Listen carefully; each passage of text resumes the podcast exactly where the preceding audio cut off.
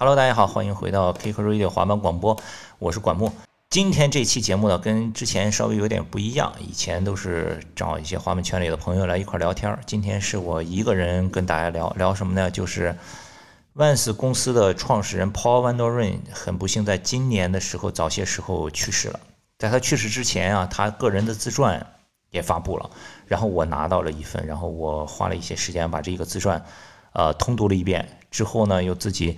呃，摘录了一些这个笔记，觉得一些比较有趣的或者一些以前没有听说过的故事，大体梳理了一下，所以我觉得这个特别好，想把这些都分享给呃收听我们广播的这个滑手朋友们，所以我就呃决定把这本书呢跟大家录两期播客聊一聊。呃，今天先聊第一期吧，第一期就是讲一九。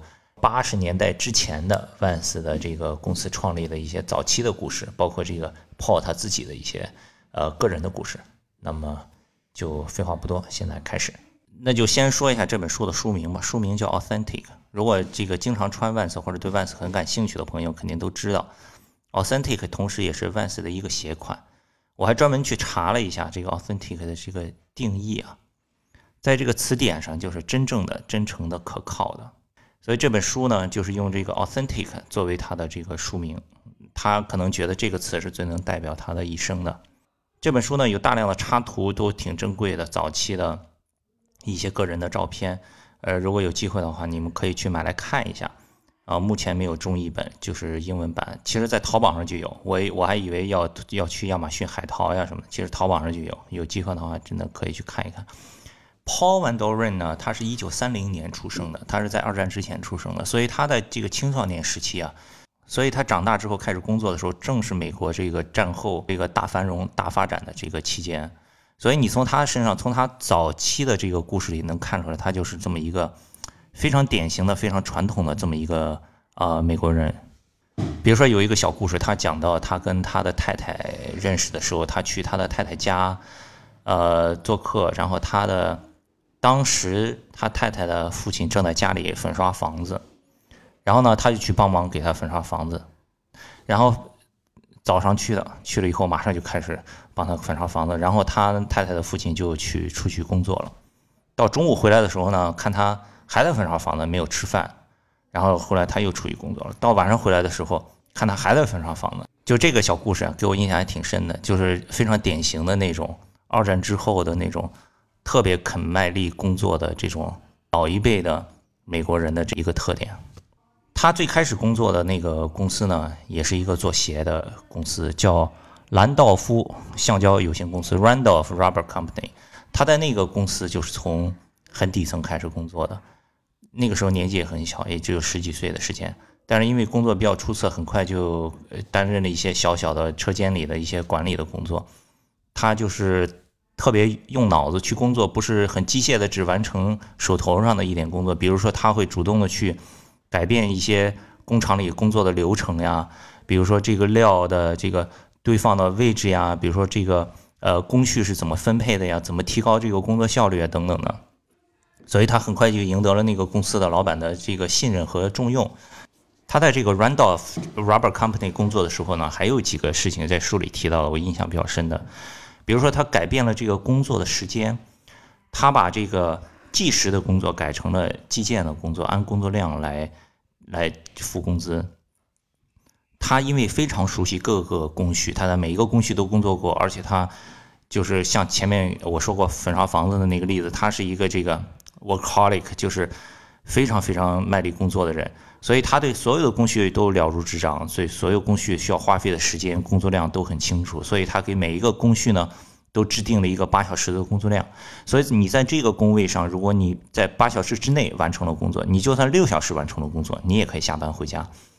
呃，他就把自己的这个方式努力的去说服了这个 Randolph Rubber Company 的这个老板，让他们接受这个方式。然后呢，就真的实行了这个这个制度，就刺激了这个。工人的工作的积极性嘛，你也可以加班，加班的话，你多做的我就多付你工资。但是这个书里提到很有趣的一点就是，基本上所有的工人在提前完成了自己的工作量之后，都会选择下班去酒吧喝酒，回家陪家人，没有人想再多加班，再多赚额外的工资，这个就有很 很有意思，这个跟中国的文化是就完全不同的。另外一个给我印象很深的就是他在这个 Randolph Rubber Company，呃，有一次是整理仓库，因为那个公司呢整体上来说，因为是比较早期，整个的这个呃管理不像今天就已经非常的规范，对吧？有很多现成的管理的经验，那个时候都是各个各家自己摸着石头过河。Randolph 的创始人呢，在管理上也不是特别的有一手。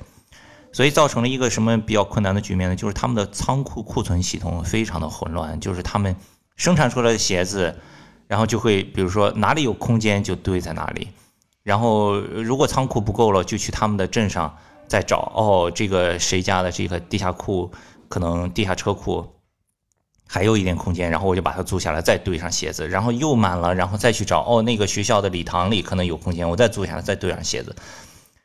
所以。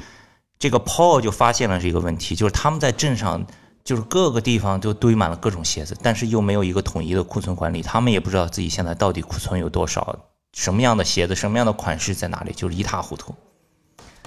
这个问题呢，其实公司的那个老板也知道，但是没有人有这个决心去重新整理这个仓库，这个工作量实在是太大了。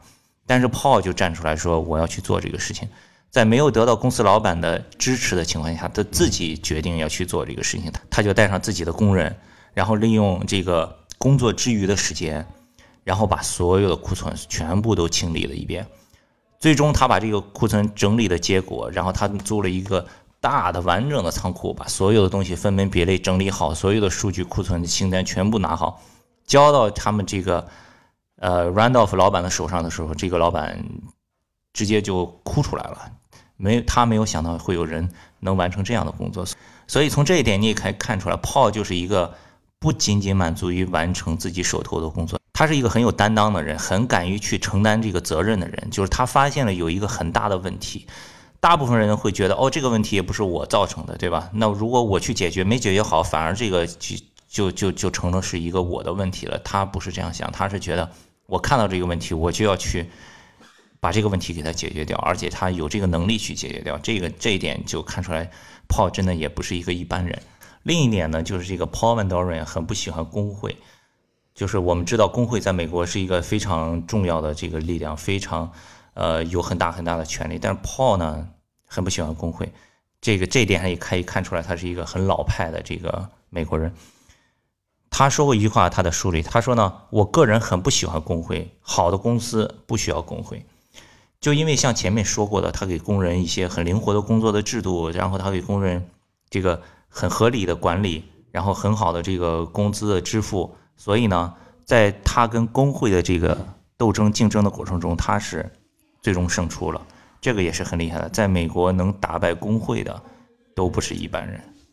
在这本书的开头呀，还引用了这个 Paul Anor 自己说过的一句话，他说：“多年之后，我的信条之一就是。”我们不是一间鞋业公司，我们是一间人的公司。我们只不过是在生产鞋子，所以贯穿整本书呢，Paul Van Doren 其实都是想传达这个意思，就是说他的经营之道，他做 Vans 之所以能够成功，最关键的就是在于人，而不是在于什么产品啊、工作流程，所有的一切其实都是建立在人之上。正是因为 Paul Van Doren 在这个 Randolph Rubber Company。这个很成功的这个管理的工作的经历之后呢，这个 Randolph 发展也很快，他们很快就在美国开设了新的工厂、新的仓库、新的办公室。他们在加州的这个总部开设之后呢，就把这个 Paul Van Doren 派到了加州去负责加州这边的业务、这边的生产所有的事情。这个 Steve Van Doren 就登场了，就是现在大家都很熟悉的。每一次你看万斯的活动上，他也多次来过中国呀。呃，我也有幸亲呃亲身见过他，见过他几次，呃，就是这个在旁边做华夫饼的这个胖胖的这个 Steve Van Doren，就是 Paul 的儿子。他去到加州的时候，他里面记了一个小故事。他被派到了加州去负责加州的这个 Randolph Rubber Company，因为在最初的时候，他需要先去到那边把家安顿好，然后再把自己的妻儿所有的这一家人全都接过去。但是因为他这个。太努力工作了，他去了，所有时间全都扑在了新的工厂、新的公司里面。所以，直到他的家人的飞机快要来的前一天，他都没有太多的时间去布置自己的家，所以在前一天的晚上，他花了一整一整夜的时间把新的家里布置完，然后第二天开着车去机场接这个自己的太太和小孩。然后这里就记了一个小故事，就是说他接了他们以后，在回家的路上经过了一个 Toys Rush，就是美国的一个大的玩具的连锁超市。到了 Toys Rush 以后，他就让他的小孩，就是包括这个 Steve Van Der Ren。去那个 Toys Rush 说：“你们随便挑你们喜欢的玩具，你们喜欢什么玩具都可以，我全都给你买。”让他们觉得，因为对小孩来说，跨州搬家是一个很大的事情，对吧？你想一想，你小的时候如果是转学呀，你身边邻居的朋友啊，你学校里的朋友全部都没有了，你要换一个新的环境，是一个很大的这个 challenge。所以他就想说，想让他的小孩到达加州以后，给他们一个很好的体验，很好的感受。这是第一个。第二个呢，他在加州租住的这个房子呀，是一个有游泳池的。但是呢，他把家里的这个后窗的窗帘全都给拉上了，就是看不到后面的游泳池的。所以当回到家以后啊，他就记录说，这个 Steve Van Der Ren 在家里一进新的家，一看全部都是新的，很开心。然后他看到那个窗帘是拉着的，他就问这个 Paul 说：“哎，这个窗户外面是什么？”然后把窗帘打开一看，哇，有一个游泳池，特别开心。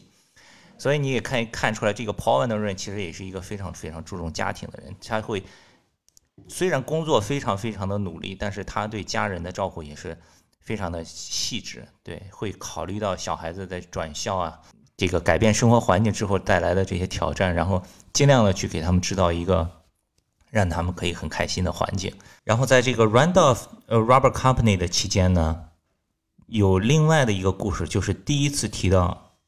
这个 Paul Van Der Ren 跟这个 Action Sports 有一个联系，这个就是在一九六四年。一九六四年的时候，美国冲浪公开赛，你看一九六四年美国已经有冲浪公开赛了，一直到今天都有这个比赛。而且在前几年开始，Vans 从耐克手上接过来，开始 Title Sponsor 冠名这个美国冲浪公开赛了。OK，回到一九六四年，一九六四年美国冲浪公开赛的时候呢，这个 Paul Van Der Ren 就代表这个兰道夫橡胶有限公司去到这个比赛。设了一个 booth，有一个展位。然后这一天呢，这个展位上来了一个冲浪大神，叫 Duke。冲浪的人，浪人肯定没有人不知道这个名字。这个就是一个非常传奇的这个冲浪的选手，呃，冲浪之父可以这么说吧。然后呢，他这个 Duke 呀，其实是一九一二年就拿过奥运会一百米自由泳的世界纪录，破过世界纪录。一九二五年的时候拿过五个奥运会的金牌。是一个非常传奇的人，跟他一起来到这个展位的是 Fred Hermings，这个 Fred 也是一个冲浪冠军，也是一个早期的冲浪的欧级，非常传奇的人物。后来他甚至还成了夏威夷的参议员。然后这个 Duke 和这个 Fred 就来到他们，就是他们在这个呃美国冲浪公开赛期间就瞎转，就转到了这个 Randolph Rubber Company 的展位。然后 Paul Van Der Ren 就在这儿，Paul Van Der Ren 一看，哇，杜克来了，要抓住这个机会，然后就上前进行自我介绍。然后他看到他们两个穿的都是夏威夷衫，因为这个美国冲浪公开赛1964年是在夏威夷举行的。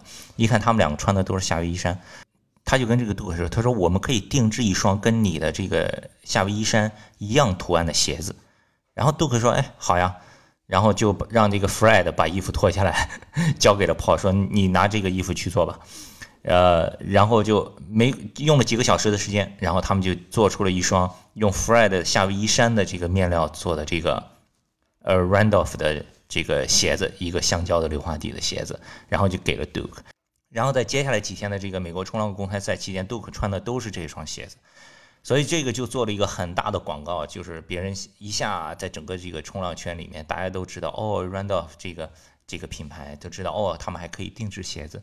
所以这个也是他在这个市场宣传上的一个很有趣的小故事。但是 Paul Van Der Ren 在这个 Randolph Rubber Company 工作了很多年之后呢，因为一些种种的原因，最终分道扬镳了。在分道扬镳之后呢，他就想要创办自己的公司，但创办自己的公司需要钱呀，怎么办呀？最终他在东京找到了投资人，有意思吧？这个万斯的创始人的第一桶金是从东京找来的投资人。当时拿到的这个投资的资金是二十五万美金，然后他们做的第一个标，当时是一个一个 V，就是英文字母 V，两边是有两个翅膀，就是一个 Flying V 这么一个中间一个 V，两边是有一个翅膀的。这个标呢，只用了一年的时间，之后呢，呃，就换成了 Vandoren 这个名字。一开始不是叫 Vans 的，后面会讲到他什么时候改名叫 Vans 的。一开始用的就是 Vandoren。就是他的这个姓，他的 last name，这个很呃，好像在美国挺常见的，都是喜欢用自己的这个姓名来做这个公司的品牌。然后他当时创立这个品牌以后的第一个 slogan，第一个口号就是 “Canvas shoes for the entire family”，就是适合全家人穿着的帆布鞋。这是当年创立的第一个口号。然后，一九六六年的时候呀，他们就开了零售店，因为那个时候他们在加州是先开了工厂。之后呢，他们就是前店后厂，他们就在工厂的前面临街的地方就开了一家零售店。因为这个公司的名字不是说叫 Van Doren 嘛，Van Doren Rubber Company，Van Doren 橡胶有限公司。后来发现这个名字其实不适合零售店，就是很不招揽客人，对吧？你走在马路上看到有一个叫 Van Doren 橡胶有限公司，你就嗯不想走进去嘛，对吧？所以呢，大家注意了，这个时候他就把名字。改成了，把这个店的名字改成了叫 House of Vans。House of Vans，现在的滑手听到都是 Vans 搞的一个活动，对吧？上面有滑板的比赛，有音乐的表演，有艺术的 workshop。最早这个名字的来源就是1966年他们的开设的这个卖鞋子的商店，当时把名字改成了 House of Vans。在书里面，Paul 还说到一个说。如果你喜欢我们的鞋子，就去告诉你们的朋友；如果你不喜欢我们的鞋子，就告诉我们你哪里不喜欢。这个有点像现在这个手机上的 App，对吧？如果你要打好评，就去 App Store 里面给我们打好评；如果有差评的话，你就给我们发一个消息。又过了一段时间呢，他们发现这个 House of Vans 也是不吸引人，那怎么办呢？然后他们就把 House of 去掉了，然后改成了 Vans Tennis Shoe，Vans 网球鞋。这个是以前没有听说过的，对吧？在最早期的时候，六几年的时候，然后经过很努力的工作和一系列的这个调整呀，这个生意逐渐的上了正轨，他们就开始开更多的店，在这个加州 Orange County 这个区域内。但逐渐的开的店多了以后呢，人手不够，因为它是一个比较家族的这样的公司，在早期的时候，基本上都是家里的小孩、家里的亲人、他的兄弟姐妹帮他打理生意，这个照料这个业务啊，等等的。所以开店多了呢，怎么办呢？十一岁这个时候，Steve Van Doren 只有十一岁就已经开始在店里帮忙了。这个书里还讲了一个小故事，就是讲有一次呢，因为开店多，店里实在是人不够。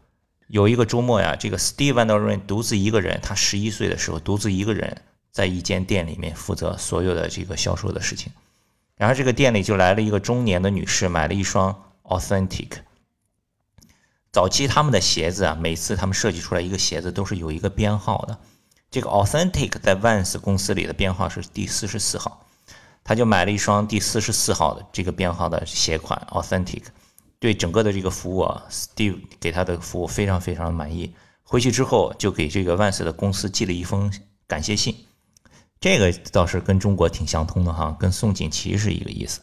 这个信上就是说，如果这个年轻人是你们公司下一代的一个样本的话，那么你们公司的未来就没有什么可以担心的了。就是给这个 Steve 的服务有一个很好很好的评价，这个也是让 Paul 非常非常的开心，因为从整个书里从前到后都可以看出来，他非常器重 Steve，非常喜欢这个儿子。之后呢，Steve 在这个高中毕业之后就正式的入职了 Vans 公司，头衔是 CEO，不是现在理解的这个 CEO，是。Chief Entertainment Officer，首席娱乐官，在那个时候六几年的时候呀，Vans 的店里啊买鞋子还有一个很特别的事情，是现在跟现在不一样了。他们支持 Custom，现在也支持，对吧？而且现在有新技术加持，大家就拿出手机在电脑上就可以定制自己的鞋子。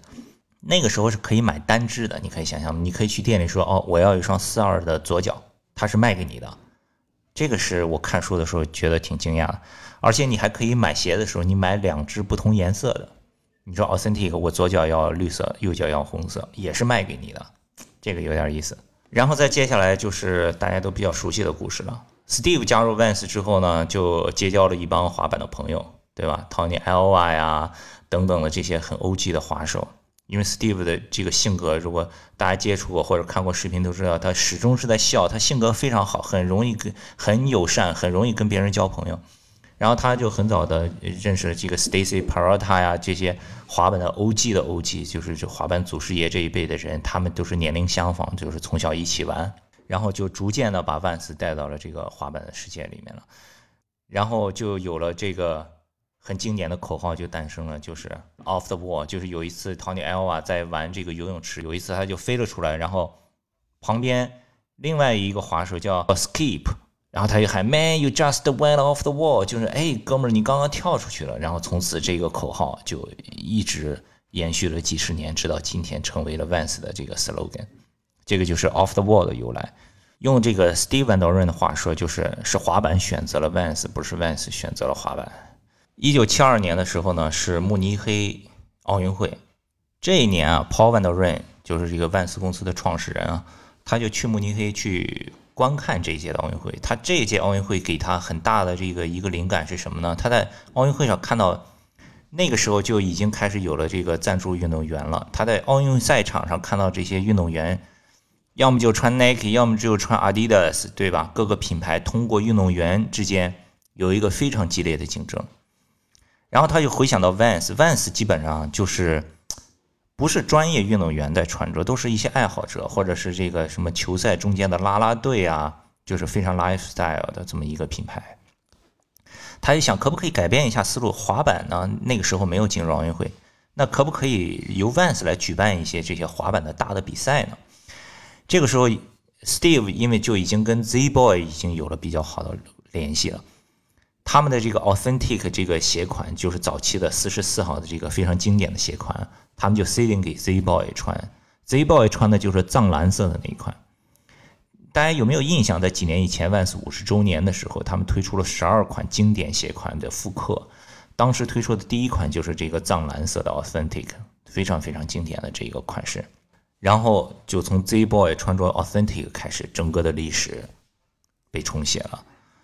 那个时候呢？Steve 开始给这个 Z Boy 的这些滑手里面塞进鞋子的，就包括 Stacy Parota，就是 Powell 公司的创始人，对吧？还有很多滑板大片的这个导演，包括 Tony Alva，包括 J Adams 等等等等。但是所有人这里面，第一个是 J Adams，J Adams 是 Vans 塞进的第一个滑手。如果你们看过这个 Dogtown Z Boy 这个电影里面，就会看到一些呃。当年的这个 J Adams 啊，什么 Stacy Peralta，他们当年早期滑板的一些故事。七十年代开始赞助滑手这个事情是一个非常超前的事情。那个时候，你不要说阿迪 Nike 这个还没有开始这个支持滑板，但是那个时候呀，Vans 就已经开始鼓励他们的店铺经理。这个时候，他们零售店已经开了挺多了，他们鼓励他们的零售店的店铺经理去发掘并且赞助每个店铺赞助七到八个滑手。这就是有点滑板店的意思了，对吧？就是虽然他们不卖滑板，不卖硬件，他们只是一个鞋子，但是在七十年代，他们已已经在鼓励自己的零售店的经理去发掘并赞助滑手了。这个真的非常的超前。从此之后，万斯就成了滑板这项运动的主要的赞助商了，也是第一个和唯一一个至今都在支持的品牌。这个很重要，和唯一一个至今都在支持的品牌。说这样说大家都懂吧？因为有很多品牌呢。可能在历史中的某一段时间，觉得哦，滑板挺好的，呃，进来做一做，搞个几年，然后就拍拍屁股走掉了。万斯是至今第一个，也是唯一一个始终在赞助滑板的品牌。好了，接下来到了一九七六年这个时间点，这个时间点有一个什么很特别的事情呢？就是我们看到每一双万斯鞋子后面的那个红色的小标是怎么诞生的？这个故事就在这儿。一九七六年第九十六号鞋款。也就是现在我们所说的 era 问世了。Paul 的弟弟啊，Jimmy，他有一个儿子叫 Mark，那个时候才上八年级，他们在学校里上艺术课，他画了一个乌龟，然后他把那个乌龟啊，他画在纸板上，然后用剪刀剪下来，然后用喷漆就喷在了自己的滑板上。我们不是你很多滑手也经常会这样做呀，对吧？就是自己剪一个喜欢的形状铺在滑板上，然后用喷漆喷一下。然后 Jimmy 啊，就 Paul Van Der r e n 的弟弟就很喜欢，然后就把这个他这个乌龟的形状改成一个滑板，就底下加了轮子，改成一个滑板，然后外面呢又加了一个红色的框，然后底下又写上了 Off the Wall，就放在了鞋后跟。这个就是一直沿用到今天的大家所看到的这个小标由来，一九七六年。所以，如果你第一眼看上去觉得它像一个乌龟，这个是没错的，确实当年八年级的 Mark 画的就是一个乌龟。然后七六年呢，这个时候万斯继续跟这些早期的欧 g 的滑手关系都很好。Steve 不是这个首席娱乐官吗？他就是在公司里申请了一辆车，因为那个时候像这个 Tony Alva 呀、J. Adams 呀都没有什么钱。他们想要去参加比赛呢，也自己没有车，所以呢，Steve 就开车带他们去参加比赛。从公司开车带上足够的鞋子和足够的装备，然后去接上他们，然后去各个地方。当时加州滑板是很火的，有很多比赛，就带他们 Z Boy 去各个地方参加比赛，穿着这个 Authentic 去赢取各种不同的这个比赛的这个冠军。他们的关系就越来越好。其实，在早期滑板和冲浪关系也很近。对吧？Z Boy 自己本身也都是冲浪的手，所以除了滑板呢，逐渐越越来越多的 surfer 也开始喜欢上 Vans 了。一九七七年的时候，这个前一年刚刚问世的 Era 呀，大获成功，就是包括这个呃，通过这个 Z Boy 的宣传呀，各个方面就销售非常非常的好。这个时候，Vans 正好成立了十周年。Vans 成立了十周年之后呢？在南加州，这个知名度也越来越大了。这一年，Steve v a n d e r n 刚刚二十四岁。好，紧接着这个时候，七七年的时候，黑白格就问世了。黑白格的由来是一个什么样的故事呢？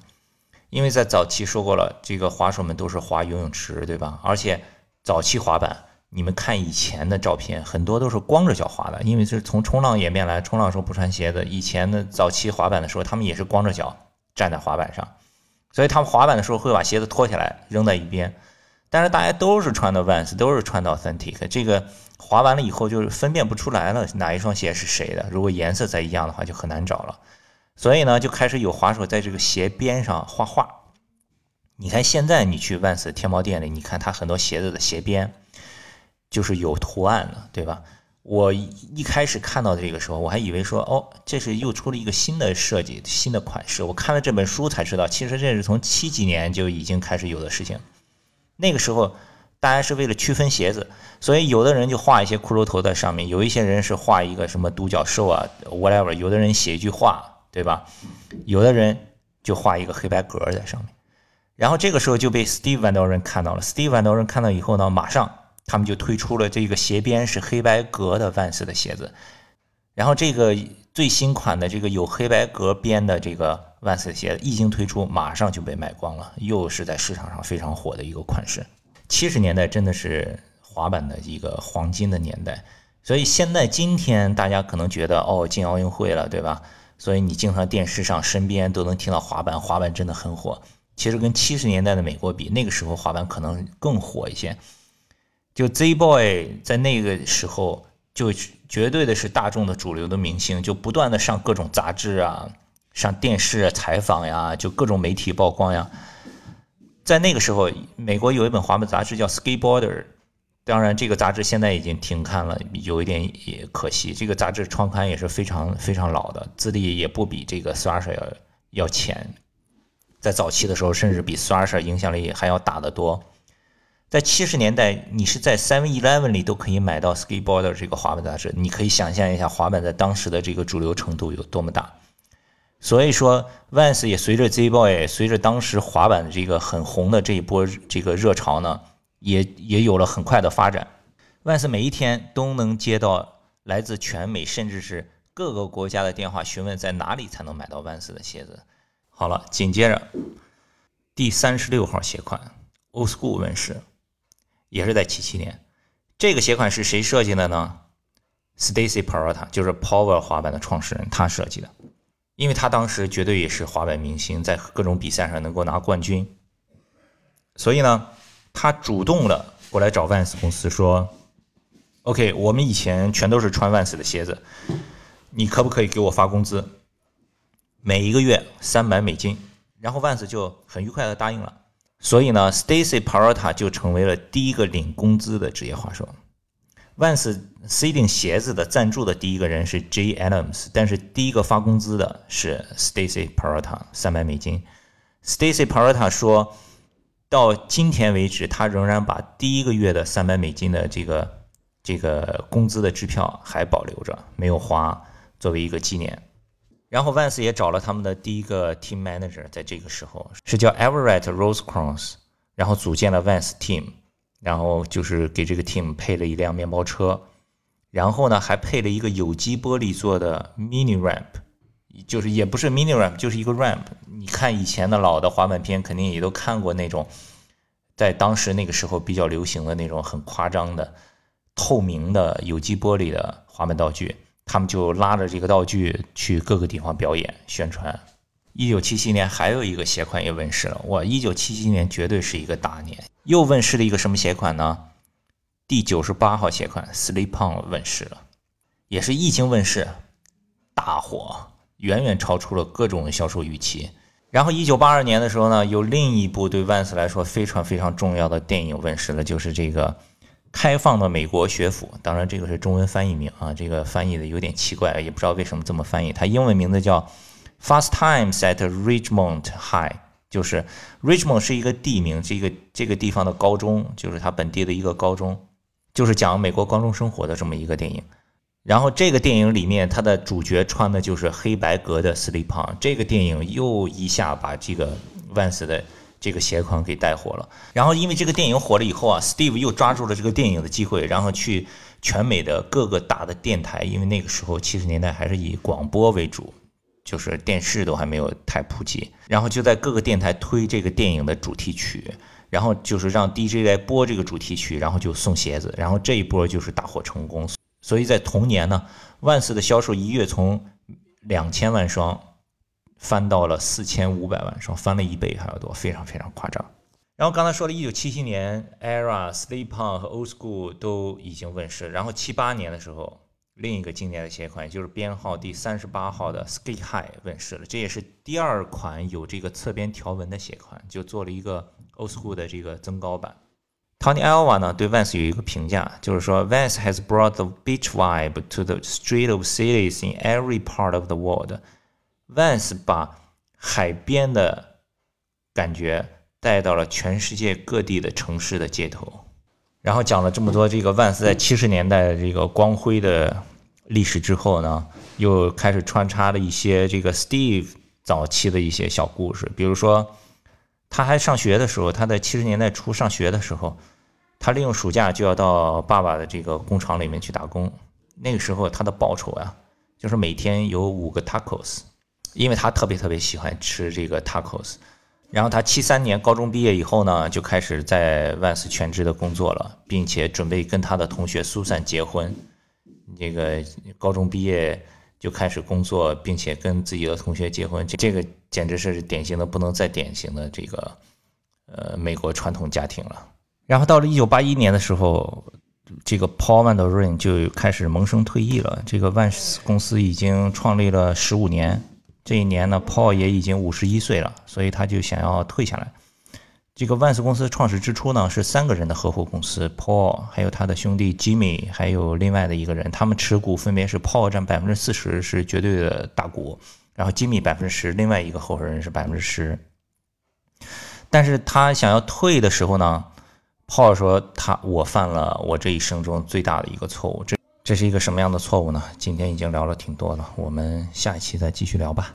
好了，谢谢大家收听我们的关于万斯公司创始人 Paul Van Der Ren 的个人回忆录 Authentic 的上半部分。呃，大家也可以关注一下我们的微信公众号，可以搜索 K C S K K C S K A T E，呃，以及我们的微博呀、B 站呀、Instagram 啊、呃、抖音啊等等，都是 K Club K I C K E R C L U B。呃可以关注一下看看我们下期什么时候发布。好了我们下期再见。